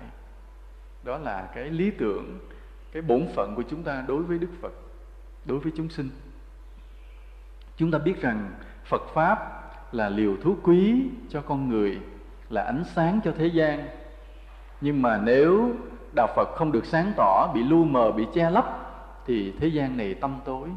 Do đó chúng ta phải có bổn phận là dù tính theo thời gian đã là thời mạt pháp, dù mạt pháp có nghĩa là đạo phật bị hiểu sai, bị phân hóa, bị chia rẽ, nhưng mà bây giờ chúng ta phải phát nguyện trước đức phật, trước mười phương chư phật, mười phương chư bồ tát, tam bảo thánh hiền là chúng ta sẽ đoàn kết với nhau để làm sao giữa cái thời mạt pháp này mà chánh pháp lại nở rộ trở lại? Tức là giáo lý phật được hiểu đúng trở lại. Là cái đạo tình của chư tăng với nhau, của phật tử với nhau tốt đẹp trở lại và làm sao để có nhiều người chứng ngộ trở lại. Đó đó là làm cho giữa mạt pháp mà lại xuất hiện chánh pháp. Bởi vì nếu mà giữa mạt pháp mà xuất hiện chánh pháp, có nghĩa là đạo phật sẽ tiếp tục tồn tại lâu hơn nữa. Còn nếu mà mình để ồ mạt pháp rồi thôi cứ cho mạt pháp luôn thì không bao lâu tắt sớm liền. Ví dụ đức phật nói 10.000 năm sẽ hết thời mạt pháp và mất đạo phật luôn. Thì nếu mình có cái tư tưởng buông xuôi nó ồ thôi mạt pháp rồi thôi mình tu tàn tàn rồi ai tu sao không được? Ôi mạt pháp rồi tu sao không được? Ừ, thì muốn ăn muốn nhậu gì cũng được sao không được hết trơn. Thì không tới 10.000 năm tới 5.000 năm mất tiêu, không còn thấy không còn thấy, không còn hình ảnh chư tăng, áo vàng đẹp đẽ, uy nghi như vậy nữa. Mà thay vào đó, có thể là những người mặc áo vest đen được áo đầm thì gì thôi, không còn. Không còn áo, những tấm y vàng chói gương mặt quang minh sáng tỏ như vậy. Bởi vậy chúng ta phải cưỡng lại cái luật đó. Giống như là hồi nãy chúng ta đã nói, chúng ta đã cưỡng lại cái luật nhân quả để cứu giúp cái người gặp nạn bởi lòng từ bi như hồi nãy sư nói về khi gặp cái người gặp nạn mình vì lòng từ bi mình phải cứu giúp. Thì cũng vậy thấy phật pháp đang gọi là mạt pháp thì mình phải có bổn phận cưỡng lại điều đó chống đỡ lại điều đó làm cho chánh pháp xuất hiện trở lại giữa cái thời mạt pháp này. Bây giờ cái cách nào để làm cho chánh pháp xuất hiện trở lại? Nhưng mà trước hết đó, chúng ta phân tích cái lỗi cái lỗi mà chư tăng dễ bị trong cái thời mạt pháp mà nhất là giảng sư đó mạt pháp hay không là do mấy người giảng sư. Vì phật pháp là do dạy nhau mà biết mà. Thì chính những cái người mà đi giảng phật pháp á, làm cho phật pháp thành mạt pháp chứ không ai vô đây hết trơn. Cho nên là vị nào mà muốn làm giảng sư thì xin cẩn thận điều này xin cẩn thận điều này. Vì coi chừng mình là người mà thúc đẩy làm cho phật pháp đi vào cái mạc hoại. Chứ mạc có nghĩa là ngọn. Mạc không phải là, là mạc rẹp đâu nha. Mạc chứ mạc chữ nho nghĩa là cái ngọn ngọn nó gần hết rồi. Chứ mạc không phải là thời phật pháp mạc rệp, không phải. Đây là cái lỗi của những người giảng sư nè. Thứ nhất là hiểu sai lời phật dạy, cho nên giảng lệch đi. Đó là giảng sư, lỗi của giảng sư trước. Nội cái luật nhân quả mà không hiểu, giảng cũng trật nữa. Vì nói cái bác chánh đạo thì giảng mới chánh kiến. Hiểu không hết, giảng trật luôn. đó thật ra cái chữ chánh kiến trong bát chánh đạo là mình nói 5 năm chưa hết. Dễ sợ như vậy. Chứ còn đừng nói tới những cái chánh khác nữa. Nhưng bởi vì mình không có thời gian nghe nói hoài nhàm, cho nên thường chúng ta rút cái chánh kiến trong một bài giảng ngắn ngắn nào đó, nói sơ sơ. Chứ sự thực đức phật hay nói một cách đơn giản, đây là con đường tám nhánh, đây là lộ trình duy nhất đến giác ngộ, gồm có chánh kiến, chánh tư duy, chánh ngữ, chánh nghiệp, chánh mạng, chánh tinh tấn, chánh niệm, chánh định, vân vân nhưng mà ngay cái chữ chánh kiến thôi. mình giảng 5 năm chưa hết cái ý đó. Lệch lệch. Mà giảng sư giảng lệch rồi ở dưới thì sao? Hiểu sai. Và hiểu sai rồi sao? Thế là phật pháp cứ truyền nhau cái con đường đó mà đi sai. Mà nhiều khi thấy tội thấy thương lắm. Nhiều khi mình đọc lại một bản kinh một bản mà giải thích kinh điển ở trong sách nha. Đọc cái mình thấy đoạn này sai. Phân ngược ra thì cái vị này kế thừa với vị trước đó phân ngược ra, đi tìm tài liệu thì vị nó kế thừa cũng tài liệu trước trước đó nữa. Nhiều khi phân ra tới là cái mười mấy đời, nó sai đâu từ mười mấy đời truyền. Rồi sau này do các vị, sau này họ nghiên cứu, họ có điều kiện, họ nghiên cứu bắt đầu người ta mới chỉnh lại dần dần, chỉnh lại những cái sai. Vào cái thời mà cái việc nghiên cứu còn ít, người cứ hễ một người sai là kéo dắt dây luôn mười mấy đời sai hết. Nhưng thời bây giờ, nhờ có viện nghiên cứu vân vân, nhiều vị họ tìm tòi, họ lục lọi trong những tàn thư những cái cổ điển, những cái cổ tích, những điển tích cổ thì mới lần lần chỉnh lại được. Nên đây chúng ta thấy cái vai trò của giảng sư quan trọng lắm. Giảng sư, giảng sai cái là phật pháp mau suy tàn. Nhưng mà tại sao giảng sư là hiểu sai, giảng sai? Tại sao? Là bởi vì trí tuệ trí tuệ không đủ. Mà tại sao trí tuệ không đủ? Là tại vì sức tu kém đây là một cái thực trạng một thực trạng là vào cái thời sau này chúng ta thực hành lời phật dạy hơi ít mà dành thời gian để học và nói lại hơi nhiều. Nên là cái việc mà chúng ta thực hành ít quá cho nên mình hiểu không có hết. Ví dụ bây giờ mình nói về cái tâm từ bi thôi. Chúng ta nói về cái tâm từ bi là lòng thương yêu chúng sinh. Mình nghe dạy nha mình nghe là trong kinh dạy à, để lòng thương tưởng chúng sinh mình nghe, mình không hiểu hết đâu. Mình nếu mỗi ngày mình có ngồi trước phật, mình quỳ trước phật hay ngồi kiết già trước phật, mình quán tưởng. Mình quán tưởng, mình tưởng tượng, mình rải lòng từ, thương yêu chúng sinh từ từ từ từ từ. Một, hai tháng đầu không thấy gì hết. Nghĩa là vô trước bằng phật ngồi đó mình quán tưởng, thương yêu chúng sinh đó nhưng mà khi bước ra ngoài đường mà gặp ai gì cái mình cự lộn lại liền, mình bực, mình giận liền. Nghĩa là mình thấy mình vừa mới. Nhưng mà cứ kiên nhẫn đi cứ kiên nhẫn quán từ bi cho đến ba năm sau năm năm sau. Lúc đó mình mới hiểu được từ bi là gì mới hiểu được cái lòng thương yêu con người thương yêu chúng sinh là cái gì. Hiểu được rồi nói cũng không được nữa. Mà mình chỉ có sống có thực hành có thương yêu có giúp đỡ. Và khi mình giảng á, mình chỉ nói một phần thôi.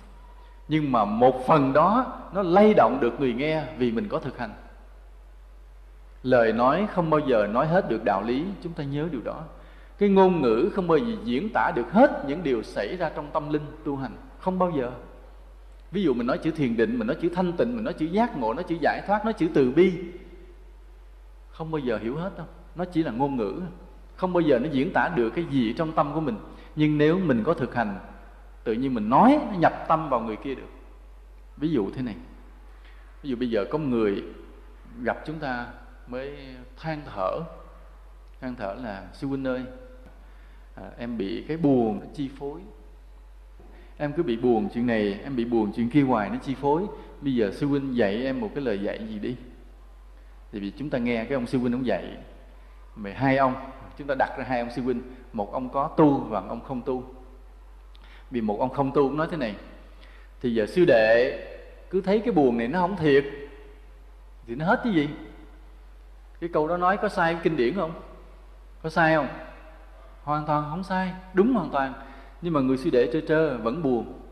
Về qua gặp cái ông sư huynh, ông có tu ông hàng ngày ông quán. Cái tâm này không thật, cái thân này không thật. Hàng ngày ông quán như vậy ông đi tới đi lui, đều thấy tất cả đều là hư ảo và tâm ông có thanh tịnh. Thì khi người sư đệ cũng tới than sư huynh ơi, sao em cứ bị buồn? Hết chuyện này buồn cái chuyện kia buồn, nó xâm nhập tâm hồn, em phiền não quá. Thì ông sư huynh cũng nói là sư đệ, hãy thấy tâm này không thật, cái nỗi buồn nó không thật. Ông cũng chỉ nói y như cái ông nãy thôi, y chang. Nhưng mà ông nói xong cái người kia tâm rớt xuống liền, thanh tịnh liền, giống như trút được gánh nặng liền. Đó là cái sức mạnh mà từ tâm đến tâm. Sức mạnh từ tâm đến tâm. Nó ngôn ngữ nó là cái phương tiện tải một chút thôi, không quan trọng. Nhưng mà từ tâm rớt qua tâm liền, cái người kia giống như thực hành được liền. Đó là cái giá trị của người giảng sư cho nên cái người giảng sư phải là người tu nhiều hơn người ta hết thì mới xứng đáng ngồi trên pháp tòa giảng. Chứ còn nếu không, thì mình là người thúc đẩy cái mạt pháp tới nhanh. Vì mình giảng không đúng, không đủ sức chuyển hóa tâm người kia, nói những lời nói khô khan như bã mía. Còn nếu mình có thực hành, thì những lời nói của mình là dòng suối ngọt ngào tuôn chảy thấm vào lòng người khác để người ta thực hành. Người ta làm được, người ta sống được. Nên vì vậy là người giảng sư phải tu nhiều là vậy. Như nãy chúng tôi cũng tâm sự với sư ở đây.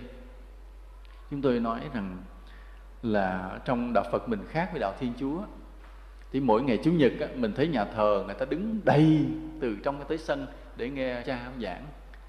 Chẳng biết ông cha giảng hay giảng dở nhưng mà cứ phải đứng đó nghe dùm phải đứng đó nghe. Nếu mà không nghe thì sao?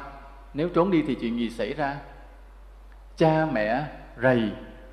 Mà ông trùm á, ông quản lý giáo xứ, ông lại ông rầy cha mẹ, nói tại sao kỳ này không thấy con của ông bà đi lễ? Thế là để cho nó yên chuyện, thì cứ đứng đó nhìn trời hiu quạnh. Còn cha nói hay dở kệ cha. Nhưng mà trong đạo phật mình có vậy không? Không. Đạo phật mình mà ông thầy giảng dở thì sao? Trốn sạch, không một bóng dáng. Nghĩa là nếu mà ông thầy mà giảng dở mới đầu vô giảng thì thấy đông thì sau khi mà giảng xong, thì chỉ còn lại những người nào? Vừa mới ngủ dậy. Đó vậy cười lắm, có một lần bị thực ra đó, chúng tôi thì chúng tôi mơ ước là trong đạo phật mình có nhiều vị giảng sư giảng hay. Chúng tôi đi đâu chúng tôi khuyên cái đó. Có nhiều thầy không chịu giảng. Thầy nói rằng à nói, thưa thầy bị con không biết giảng. Tôi nói, không, thầy phải ráng giảng là mỗi ngày rằm sám hối như nọ đó là khi phật tử đến chùa sám hối, thầy phải đích thân ngồi giảng. Nói, mấy ngày đó thì con mở băng của những vị giảng hay cho người ta nghe. Con nói, không được. Cái mở băng thì cũng hay thiệt á, tại vì đó là những bài giảng của những vị nổi tiếng á, thì nó cũng có lợi ích thiệt. Nhưng mà một vị giảng sư sống động ngồi đó giảng, nó có cái sức mạnh khác, nó có cái hay khác của đạo phật. Cần phải giảng, chứ đừng có nói mà cứ mở băng, thầy phải giảng. Cái thời gian sau tôi đến thăm ông lại ông mới nói, thưa thầy, con cũng giảng thì thường thường ví dụ như là sám hối xong ở chánh điện thì con ngồi chánh điện con giảng. Thì trước khi sám hối thì ra nhà tổ xá tổ, phải không? Đó là theo nghi thức, ra nhà tổ xá tổ xong thì mới để dép ở nhà tổ. Thì sau đó mới ra chánh điện sám hối. Sám hối xong thì ngồi tại đó nghe giảng. Giảng xong rồi bắt đầu mới đi ra nhà tổ để xá tổ rồi mới mang dép đi về. Thì con giảng được vài lần. Thì sau này họ không có để dép nhà tổ nữa, họ để dép ngay chánh điện. Để xong rồi là họ lui ra khỏi cửa chánh điện mang dép mà chạy mất luôn, không còn. Thì những ngày sau, nghĩa là thấy sám hối đông, rồi sám hối quay qua quay lại quay lại tính giảng thì, nghĩa là chỉ còn là một cái sa mạc mênh mông, không còn bóng người nào. Phải bỏ luôn. Thì nghe chuyện đó xong bắt đầu tôi mới hiểu rằng điều là phật tử mình khó chịu thiệt. Khổ cái này nè. Ví dụ như là gặp ông thầy mà giảng không hay lắm, nhưng mà nói được đạo lý, thì cái người phật tử thuần thành á chịu khó ngồi nghe, dù biết ông thầy giảng không hay. Đúng không? Đúng phải không? Đó. Cho nên nhìn ở đây là biết ở đây toàn là phật tử thuần thành không? Cho nên dù ông thầy giảng dở, vẫn ngồi nghe, tại ông cũng có nói cái gì đạo lý đó. Nhưng mà phật tử mà chưa thuần thành thì sao? Thì từ từ. Sách dép. Hồi nãy thấy được vài người sách dép, đó là những người chưa thuần thành. Ông thầy mà giảng dở là trốn hết à. cho nên trong đạo phật mình khác với thiên chúa là ông cha giảng nói nhăn, nói cuội nói gì sao không được hết con chiên phải đứng đó cho nghiêm chỉnh cho hết buổi lễ. Còn trong đạo phật mình á, mà thầy giảng dở là phật tử bỏ hết. Vì vậy, trong đạo phật mình một cái yêu cầu gây gắt là quý thầy giảng phải thiệt hay, không được giảng dở. Đây là cái yêu cầu rất gây gắt. Mà bây giờ phải làm sao giảng cho hay? Thì đúng là nó là cả một cái chương trình đào tạo lớn về sau không? Bây giờ hôm nay mình không có bàn điều đó. Nhưng mà chúng ta thấy rằng đạo phật suy tàn vì mấy ông giảng sư. Ha, mấy ông giảng sư này. Mà mấy ông giảng sư này có hai cái lỗi mà làm cho đạo phật suy tàn. Thứ nhất là ông giảng sai thứ hai là ông giảng dở. Ở đâu mà nghe có pháp hội giảng thì người ta không bao giờ dám tới chùa đó nữa. Thì thật là tiêu đạo phật tội nghiệp đạo phật quá. Nên phải làm sao mà giảng sư đời này là phải là giảng rất đúng với ý phật mà giảng rất hay phải làm sao có nhiều giảng sư như vậy?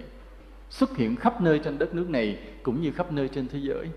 Phải như vậy giảng rất đúng mà giảng rất hay rất hấp dẫn. Một cái người giảng mà hấp dẫn á là họ cuốn cái người nghe từng giây từng phút vào trong bài giảng không sao lãng được. Còn mà người giảng dở đó mình nghe lát cái bắt đầu tâm mình chạy. Ngồi đây đó, tâm chạy vòng vòng vòng vòng rồi bắt đầu ngáp và đùm lum hết trơn. Đó. ở đây ai nãy giờ ngáp giơ tay lên nên ờ, giảng sư mà muốn một giảng sư giảng giỏi thì có nhiều điều kiện. Hôm nào chúng tôi có điều kiện có duyên thì chúng tôi sẽ trao đổi điều này. Nhưng mà cái điều kiện quan trọng là phải thực hành lời phật dạy. Mà trong cái thực hành lời phật dạy đừng tưởng là chỉ ngồi thiền yên lặng nha không có. Bởi vì ngồi thiền mà giữ tâm thanh tịnh đó, cũng chỉ là một cái góc thôi. Mà cái quan trọng của một vị giảng sư là cái đạo đức trong đời sống tức là lòng thương đối với chúng sinh lòng khiêm hạ lòng thương và lòng khiêm hạ thế nào? Là một vị giảng sư đó phải có lòng thương mênh mông đối với chúng sinh. À, đó là điều kiện căn bản. Phải tu làm sao cho được cái đó cho cho bằng được. Hàng ngày hàng giờ quỳ trước phật cầu nguyện và quán tưởng. Thì khi cái người đó vừa xuất hiện trước mặt chúng sinh đó tự nhiên chúng sinh thấy thương. Nhân quả. Đúng không? Đó. nên sở dĩ mà quý phật tử ví dụ khi chúng tôi xuất hiện đây quý phật tử nhìn thấy cũng thờ ơ không thấy thương lắm. Bởi vì sao? Bởi vì chúng tôi chưa có tu tập lòng từ bi nhiều. Còn nếu mà ví dụ quý sư đây mà xuất hiện là thấy thương liền. Không biết quý phật tử thấy thương không chứ? Như là chúng tôi vừa đặt chân vào chùa nhìn thấy quý sư chúng tôi thương liền. Là biết quý sư này không biết là tại đẹp trai hay là tại có tu tập lòng từ. À, thấy dễ thương liền. Nên một giảng sư là phải tu tập lòng từ trước hết. Chúng sinh nhìn thấy không biết gì cảm mến liền. Chịu nghe liền cái đã rồi đồng thời là có cái tâm khiêm hạ. Tâm khiêm hạ là không nghĩ mình cao, mà luôn luôn có ý tôn trọng người khác. Thì cũng vậy, khi một vị giảng sư, ví dụ khi nhìn thấy cử tọa, thấy nhiều phật tử chư tăng ngồi nghe, trong tâm mình đó mình tôn trọng những người đang có mặt. Chứ không có nghĩ rằng à tôi là giảng sư, mấy người này là học trò, mấy người này thua tôi tôi hơn mấy người đó, chết liền. Nếu mà suy nghĩ như vậy, lần lần người ta bỏ người ta không nghe nữa tại mình đã coi thường người khác. Mà khi mình coi thường người ta thì người ta coi thường mình. Chuyện nhân quả. Còn nếu một vị giảng sư có cái tâm khiêm hạ là khi xuất hiện trước mặt mọi người thì đầu tiên là khởi cái tâm kính trọng những người có mặt cái đã. Nên là liếc vừa nhìn thấy những người đang ngồi nghe đó, là trong tâm khởi lên là con nguyện, con thương yêu hết tất cả những người này. Con nguyện, con con kính trọng hết những người này. Khởi cái tâm âm thầm đó, không không cho ai biết hết thì khi mà bước ra pháp tòa nói chuyện, thì mắc lo giảng thôi. Nhưng mà tự nhiên cái người ta, người nghe dưới họ cảm thấy thương và quý ông thầy. Đó là ăn tiền trước cái đã. Biết giảng hay giảng dở. Có thể giảng hơi dở, nhưng mà ta ngồi ta dòm giảng sư, thấy ông này dễ thương thiệt cái đáng mến ghê. Như vậy thì là thấy ăn tiền được cái, thấy không? Ta cũng ráng. Thay vì người ta sách dép bỏ về thôi kệ, bỏ về tội nghiệp ổng quá, dù cũng giảng dở thôi, kệ ráng ngồi nghe vậy. Đó, vậy cho nên ông giảng sư là thấy thực hành lời Phật dạy về cái tâm từ bi, tâm khiêm hạ. Và những vô số những công hạnh khác phải thực hành trong đời sống, chứ không phải là núp núp một chỗ mà chỉ ngồi thiền, vì ngồi thiền tu là một góc thôi, chứ không phải là tất cả. Nhiều người nói à vì tôi làm giảng sư tôi phải ráng tu.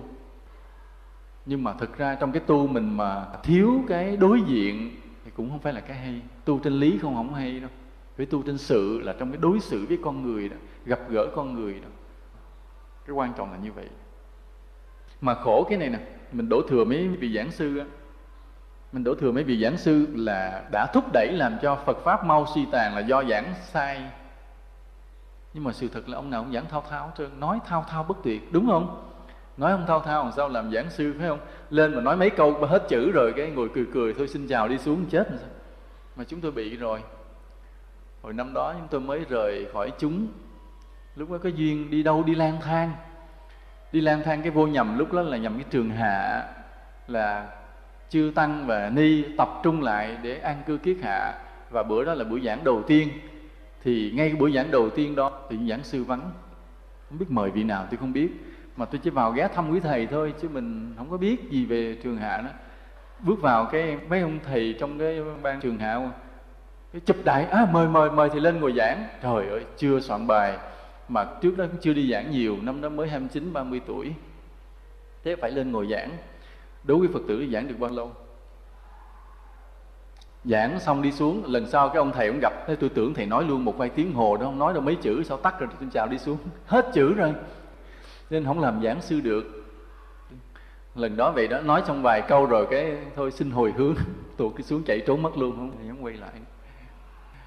Thì giảng sư phải là người nói thao thao nhưng mà chính vì cái nói thao thao làm cho người nghe họ tưởng ông nó giỏi. Tưởng ông giỏi và tưởng ông nói gì cũng đúng. Nhưng không ngờ ông đã nói sai lẫn ở trong đó rất nhiều vị như vậy. Cho nên vì vậy, cái trách nhiệm của cái người giảng sư là phải giảng cho đúng để giữ phật pháp lại. Rồi có một điều nữa thế này, là có những vị tông sư, nhiều khi không phải giảng sư mà ngồi viết sách, đã sáng tạo được những điều mới nhưng mà sai với căn bản giáo lý của Phật. Có sáng tạo nhưng mà sai. Có hai cái căn bản đạo Phật quan trọng mà chúng ta không được quyền sai. Cái căn bản thứ nhất là luật nhân quả nghiệp báo, không bao giờ được sai, không bao giờ được đánh mất.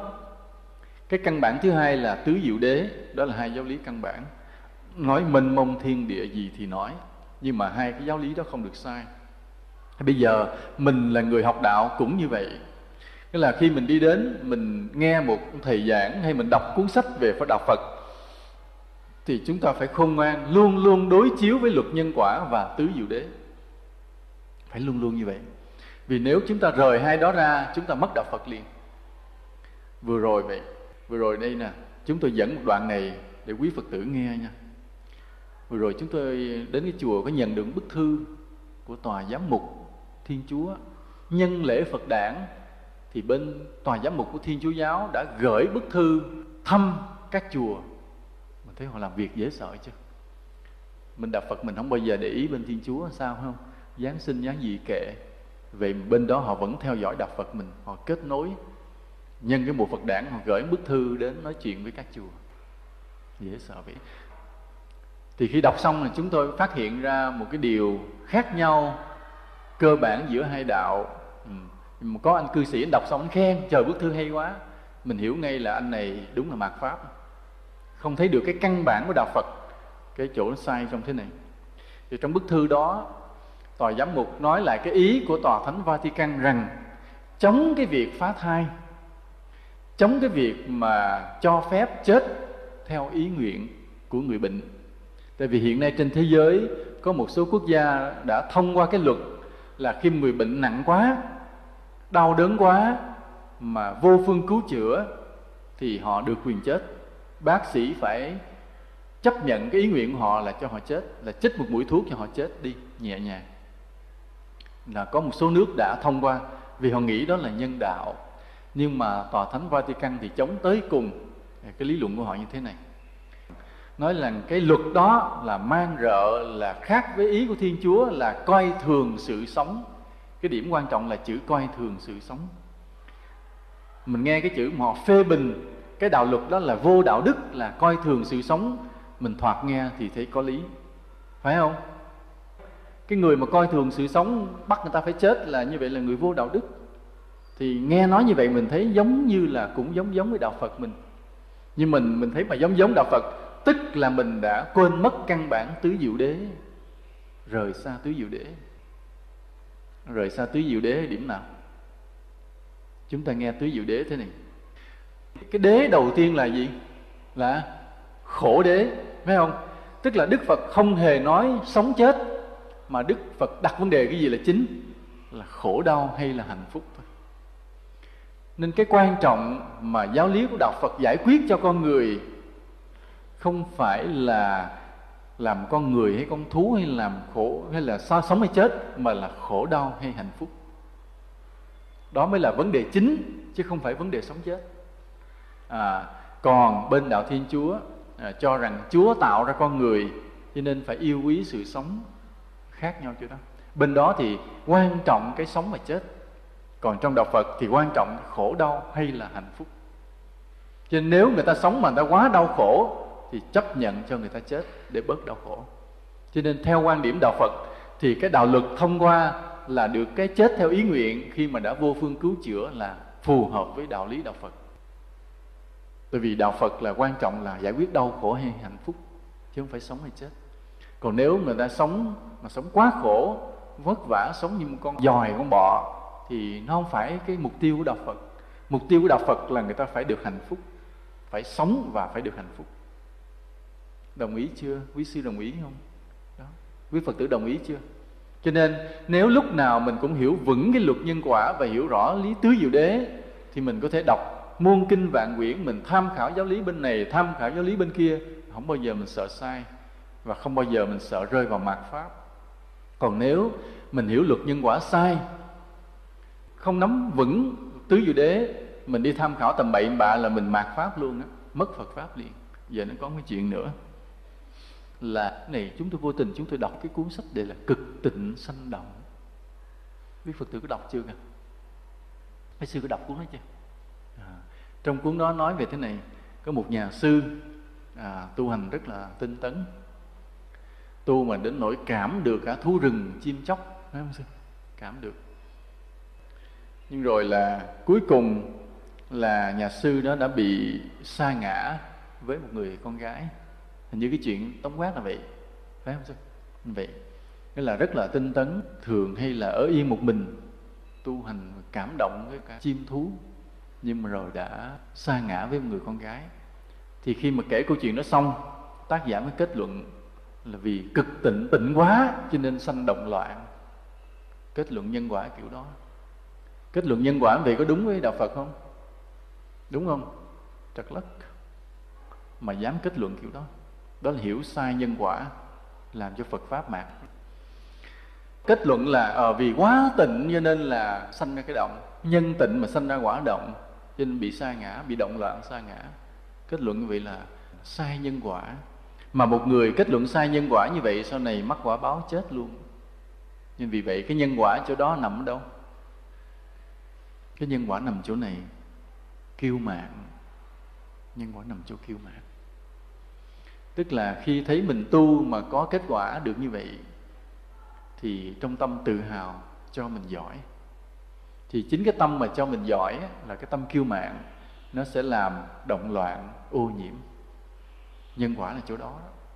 Chứ không phải là vì tinh tấn tu rồi phải động loạn, ẩu kết luận vậy, mà dám viết cuốn sách trình bày. Nên chúng ta thấy là người sau này đôi khi có sáng tạo mà sai với căn bản luật nhân quả cũng như sai với căn bản tứ diệu đế. Là giảng sư phải sáng tạo, luôn luôn sáng tạo giáo lý mới, bài giảng mới để hấp dẫn. Chứ còn giảng những bài cũ thì người ta sẽ nhàm. Nhưng mà sáng tạo cái mới với điều kiện không bao giờ được trật với giáo lý căn bản về luật nhân quả và tứ diệu đế. Nhớ kỹ như vậy. Rồi có nhiều người còn cái bệnh nặng hơn nữa. Là có nhiều vị khi mà bắt đầu mà giảng được nhiều người nghe hấp dẫn rồi, thì trong tâm nghĩ rằng mình hay hơn đức phật. Trong tâm nghĩ rằng giáo lý mình bây giờ hiện đại hơn, phù hợp hơn, hay hơn đức phật. Khi mà thấy mình giảng hấp dẫn được nhiều người theo, có người rồi, thiệt là đau khổ. Và đánh giá đức phật thấp nữa. Đánh giá đức phật giống như một triết gia như mình, thiệt là sai lầm. Dù mình tu cỡ nào vì mình giỏi cỡ nào so với đức phật, mình chỉ là một hạt bụi chân ngài chưa xứng đáng. Hãy nhớ điều đó. Là dù mình rất là giỏi, dù được rất nhiều người ủng hộ, dù mình có thể thiết muôn kinh vạn quyển, hãy nhớ rằng so với đức phật, mình chỉ là một hạt bụi. Phải luôn luôn giữ cái tâm đó thì người này mới không bị rơi vào mạt pháp. Mà có nhiều người tệ đến cái độ mà xong thời gian dài gây được ảnh hưởng rồi, trong tâm nghĩ mình giỏi hơn phật đây rất là tội lỗi, rất là sai lầm. Đây là do vì người này không đủ trí tuệ, cho nên đã hiểu lầm cái nặng nề rất là đáng thương như vậy. Bây giờ chúng ta nói về cái thời mạt pháp như thế này mình phải làm cái gì? Vì mình đặt vấn đề, nếu mà đức phật xuất hiện trong thời đại này, thì đức phật sẽ có cái lối giáo hóa khác. Vì sao vậy? Vì thời bây giờ có cái kỹ thuật hoàn cảnh khác ví dụ như là thời bây giờ mình có xe máy, mình đi xe hơi đi chứ không đi bộ. Hồi xưa đức phật đi bộ không? Nhưng mà bây giờ nếu đức phật xuất hiện thời đại này, ngài bắt buộc phải chấp nhận, phải leo lên xe đi, không đi bộ nữa. Và trong thời đại này có tivi có radio, đôi khi đức phật cũng phải nghe báo cáo tình hình nữa. Cũng hoàn toàn không làm lơ được hết. Hoặc là khi đức phật giảng, có khi đức phật cũng phải dùng micro. Mình nói mình đặt ví dụ vậy. Hoặc là thậm chí có khi có ai cúng dường ngài, cái điện thoại di động cũng có nữa. Nghĩa là chúng ta đặt nếu mà có một vị thánh xuất hiện vào cái thời đại này có lẽ là vị đó cũng phải thích ứng với thời đại để mà truyền bá giáo pháp. Chứ không thể mà trong khi, nghĩa là bây giờ muốn đi đây ra nha trang giáo hóa, thì cứ lặng lẽ mà ôm mình bác đi bộ từ sài gòn ra. Phải đành phải lên máy bay bay à phải không? Phải ra thôi. Cho nên cái sắc thái nó sẽ khác. Chúng ta suy nghĩ như vậy để chúng ta chấp nhận đạo phật có một số cải cách biến đổi chúng ta suy nghĩ như vậy. Chúng ta chấp nhận như vậy để chi? Để chúng ta chấp nhận là bây giờ chùa có thể chấp nhận xây bê tông như vậy, vì thời đại như vậy. Hồi xưa lập lá, nhưng bây giờ không thể tiếp tục lập lá. Vì lập lá mà trong cái khu nhà này nó dễ gây cháy nhà, ảnh hưởng người ta. Phải chấp nhận. Rồi phải chấp nhận là có micro để nói, phải chấp nhận có đèn điện, có quạt máy, có những điều như vậy. Thôi, những cái đó chấp nhận. Chứ không phải vì nói là bảo vệ cái thời chánh pháp cho giống với đức phật, mà mình ở cái nhà lập lá, tiếp tục mình đi bộ đi giáo hóa từ đây đi ra long hải mà đi bộ không được, phải không? Nó không được. Do đó, chúng ta vì cái sự tiến bộ kỹ thuật của thời đại, mình đồng ý đạo phật có nhiều cái tiến bộ theo, nhưng mà có những cái phải giữ. Có những cái giữ là những nguyên tắc căn bản của đạo lý thì phải phải bất biến. Những nguyên tắc nhất, ví dụ như là một số giới của đạo phật phải giữ và một số đạo lý về luật nhân quả phải giữ à, một số căn bản về thiền định phải giữ cái mục tiêu về giải thoát giác ngộ không được đánh mất. Là có một số điều như vậy. Những giáo lý về thất giác chi là tứ chánh cần ngũ căn ngũ lực những cái đó không được thay đổi những cái đó là bất biến là như vậy. Rồi 12 nhân duyên thì khoa học dù tiến bộ tới cỡ nào dù chúng ta có computer dù mình có điện thoại di động thì 12 nhân duyên vẫn luôn luôn đúng. Vẫn luôn luôn là thọ sinh ái ái sanh thủ thủ sanh hữu. Luôn luôn như vậy không bao giờ khác được. Cho nên đây là đối với đạo phật thời đại này trong cái thời mạt pháp này chúng ta chấp nhận có một số thay đổi trong điều kiện sống. Nhưng chúng ta quyết liệt giữ những điều rất là tinh túy chân chính của đạo phật về trong giáo lý. Và cả trong đời sống có một số điều là chúng ta phải giữ cho chặt chẽ không bao giờ sai. À, ví dụ thế này là chư tăng sống với nhau, vẫn phải sống trên tinh thần lục hòa. Nghĩa là sống với nhau, tràn đầy lòng thương yêu, vật chất, xài chung, san sẻ, vân vân. Đó là cái căn bản không thể nào đánh mất được. Rồi hoặc là cái khoảng cách giữa cái người tại gia và người xuất gia vẫn phải giữ một khoảng cách nào đó. Cũng không có để thân mật quá, vân vân. Những cái nguyên tắc như vậy nó cũng phải giữ lại, chứ không có không có đánh mất rồi ờ, ví dụ như là quần áo mặc của chư tăng thì cũng theo cái nguyên tắc là phải hơi khác thế gian một chút để phân biệt là người tu và kia là người đời. Bây giờ nói câu này đó là bởi vì sao? Bởi vì chúng ta vì qua các nước khác, ví dụ bây giờ người nga họ theo đạo phật, mình không bắt họ phải mặc giống mình được, nhưng miễn sao phải khác để phân biệt với thế gian và đơn giản, không cầu kỳ, không có thắt kim tuyến, kim đồ, nó lè lẹt là những cái nguyên tắc căn bản nó phải giữ. Còn những cái gì đó mình cho tiếng thì cho. Ví dụ bây giờ mình mang dép thì mang. Hồi, thời xưa đức phật không có mang dép nha.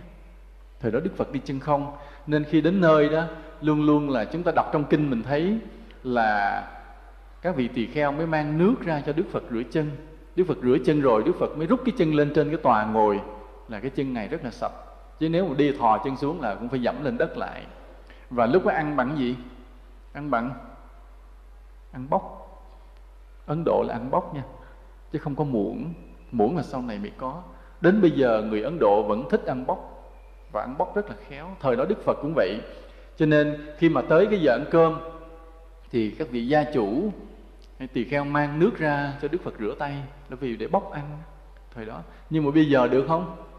Giờ mình mấy cái đó không giữ lại được. Giờ mình mang dép ăn muỗng. Cho nên nhiều khi mình nói đi vào, mình không còn nghe cái tục lệ là để nước cho chư tăng đến nhà rửa chân. Rồi trước khi ăn, chư tăng rửa tay. Không có nữa. Những cái đó bỏ qua, được. Cái đó thay đổi được. Nhưng mà một số về đạo lý phải giữ nguyên đó ở đây chúng ta có hai điều cần phải tuân thủ. Thứ nhất là hiểu đúng lời phật dạy và thứ hai là khôn ngoan mà ứng dụng vào hoàn cảnh mới, chứ đừng có cố chấp. Chúng ta phải luôn luôn có cái sáng tạo cái sáng tạo là như thế này, là cả cái người giảng cũng như cái người phật tử, người tu vậy. Người người giảng là như thế nào? Làm luôn luôn có những bài giảng mới để cho hấp dẫn. Còn cái người mà người tu á, thì luôn luôn là có những cái suy nghĩ mới. Đụng chuyện là mình phải đối chiếu với Phật pháp liền. Đụng chuyện đối chiếu Phật pháp. Bây giờ ví dụ một cái người ăn xin đi vào chùa, hoặc là người ăn xin đi vào nhà mình, thì mình đem cái giáo lý đạo Phật mình suy nghĩ liền.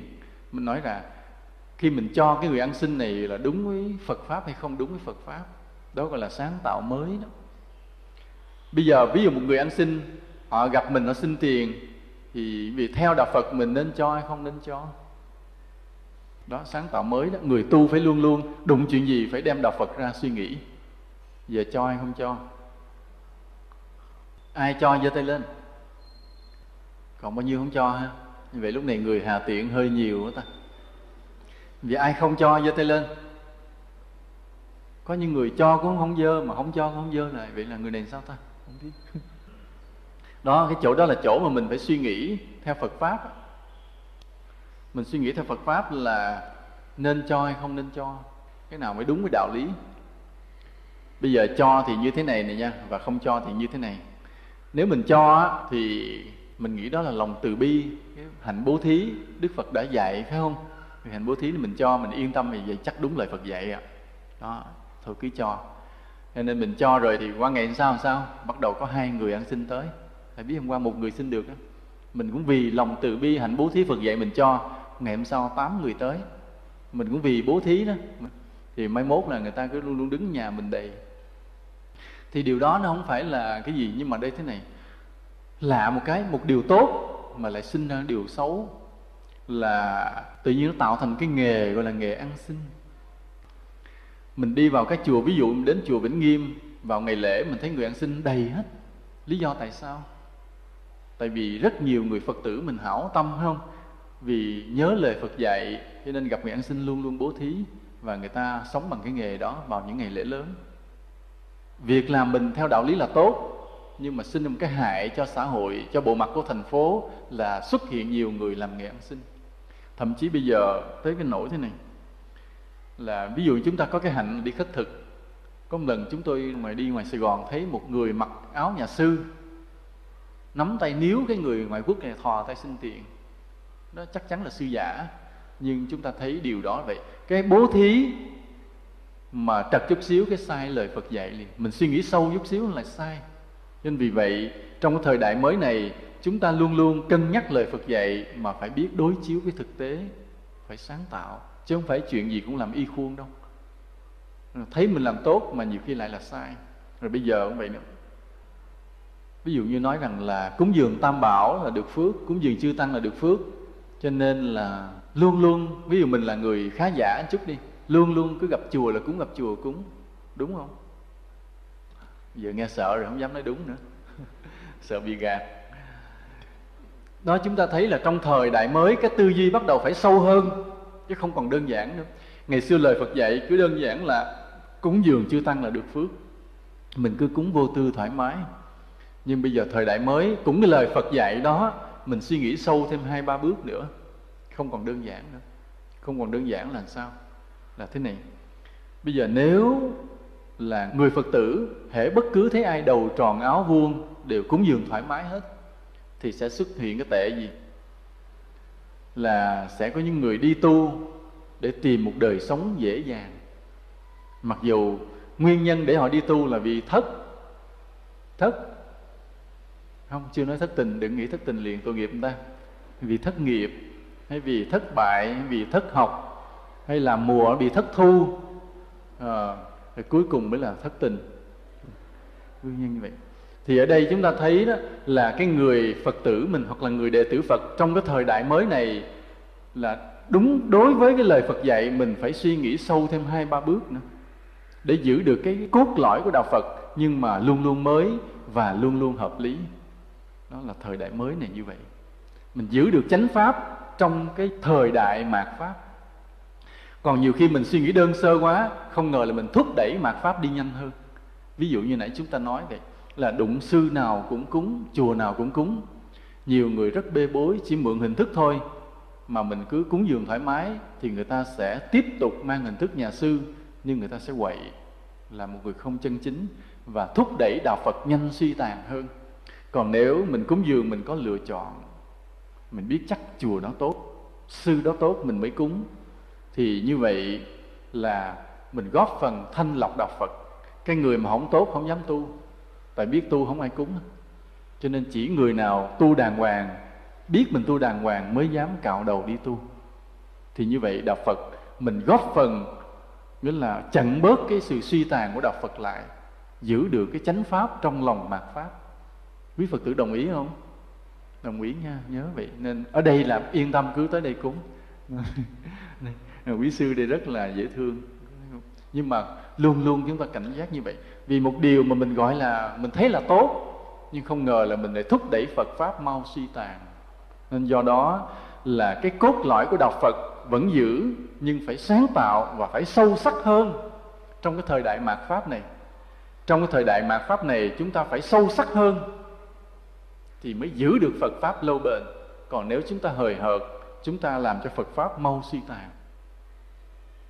Nó có một cái phương pháp mà đơn giản nhưng rất hiệu quả để cho chúng ta giữ được phật pháp lâu bền, để cho chúng ta có được chánh pháp trong cái thời đại mạt pháp. Đây là một điểm rất là tế nhị, là lòng kính tin của chúng ta đối với đức phật.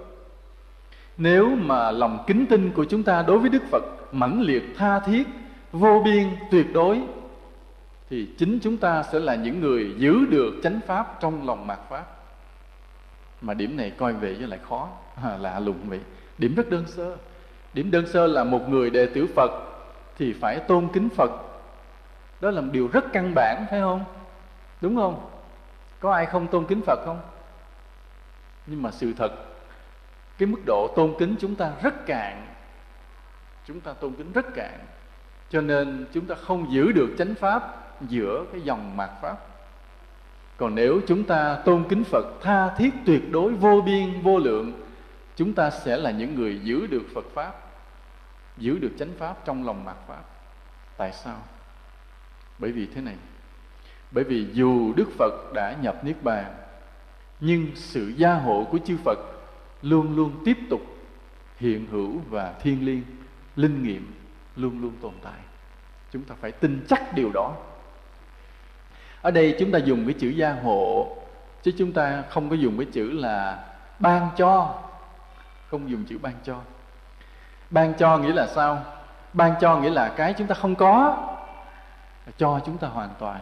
Ví dụ như bây giờ tôi không có chiếc xe à, cúp Trung Quốc không có chiếc xe quay Trung Quốc tôi xin cái Phật ban cho cái sau khi cầu nguyện xong quay ra sau lưng thấy có chiếc quay Trung Quốc à, đi đỡ nó gọi là ban cho còn trong đạo Phật là gia hộ.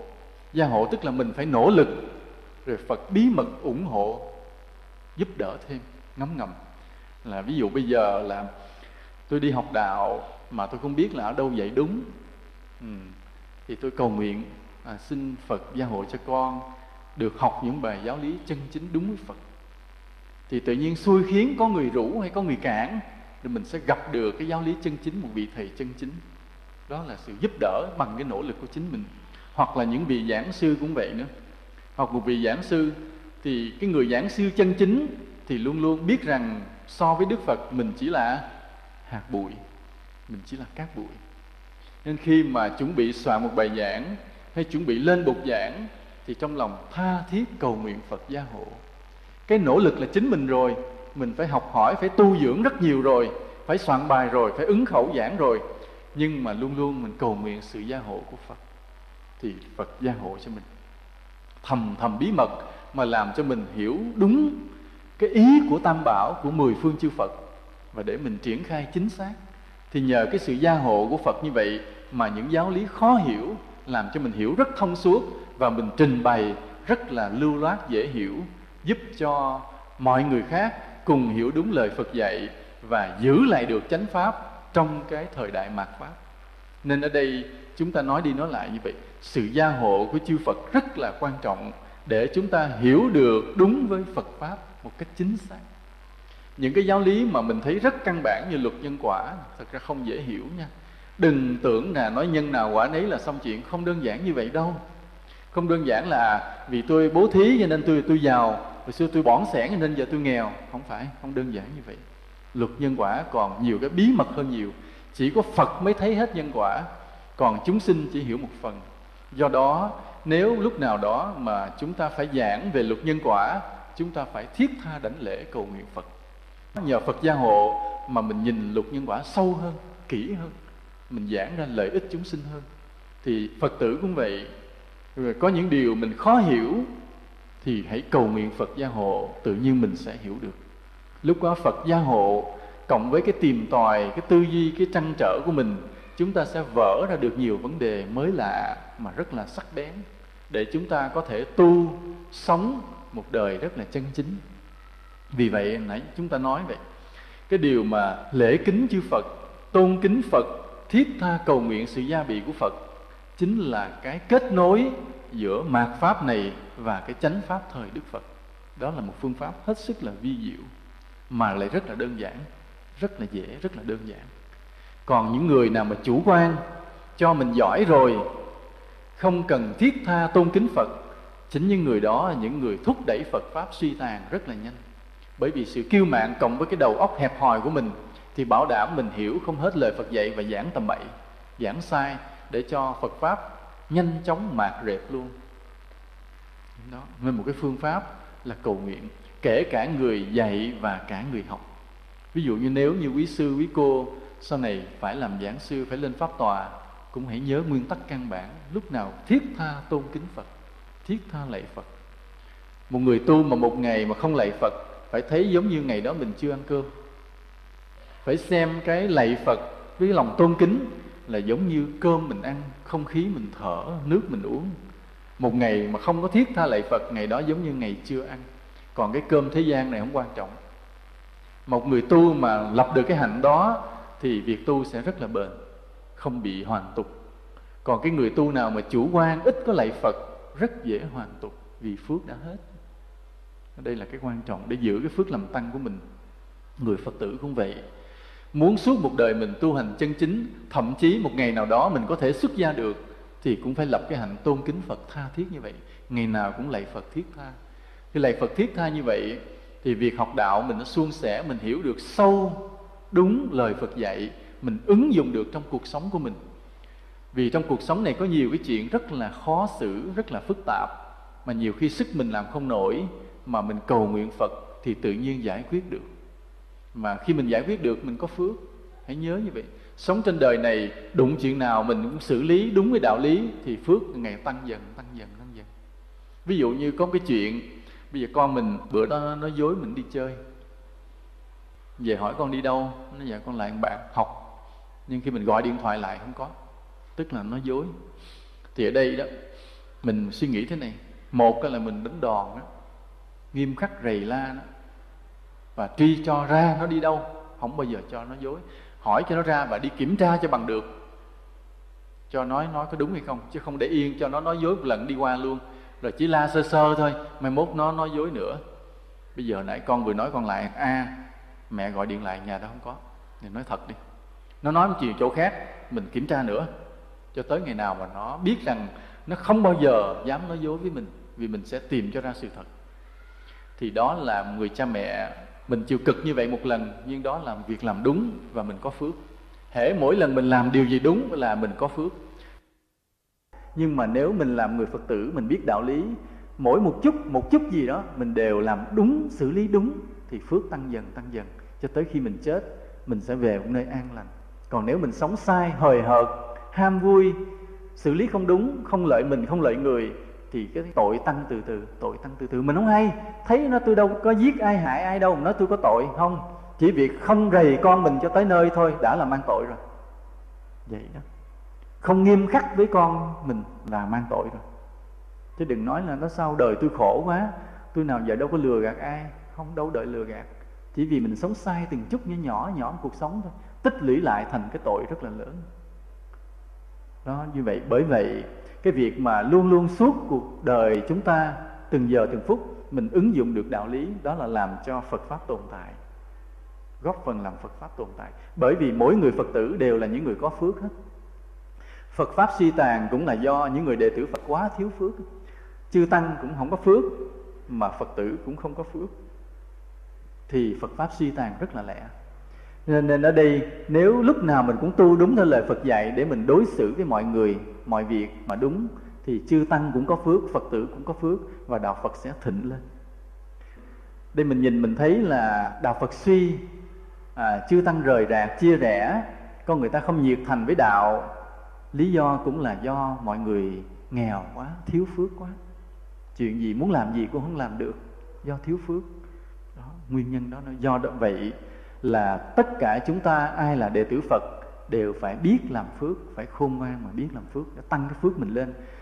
Khi mà toàn bộ những người đệ tử Phật đều có nhiều phước, cũng có nghĩa là Phật pháp đang hưng thịnh. Cũng có nghĩa là chúng ta kéo lại một chút cái thời chánh pháp trong cái dòng đời mạt pháp này là như vậy.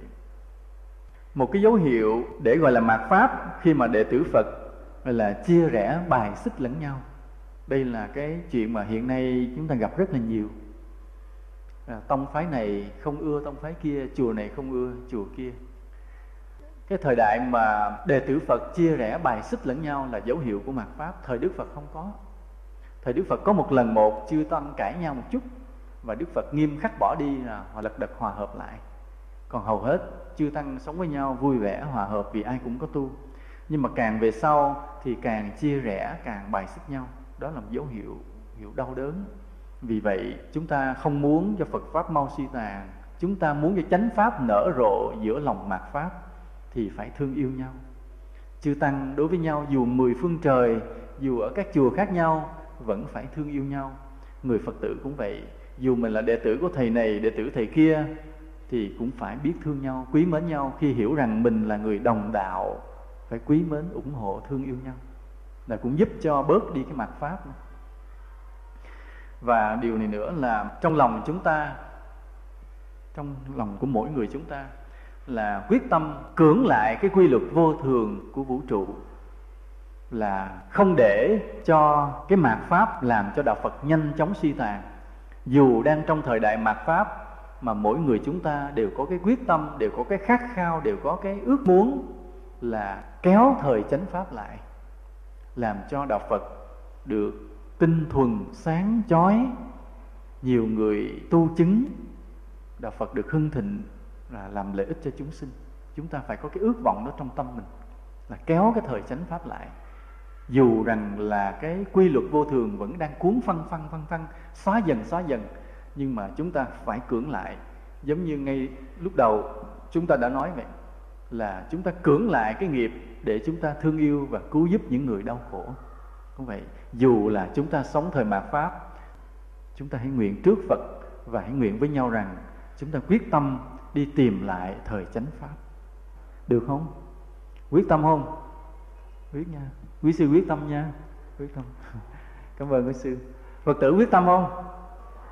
Chúng ta cùng hứa với nhau một điều là dù sống giữa thời mạt pháp, chúng ta quyết đi tìm lại thời chánh pháp.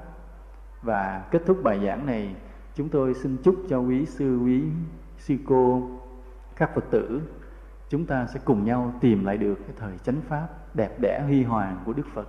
Nam mô bổn sư thích ca mâu ni phật.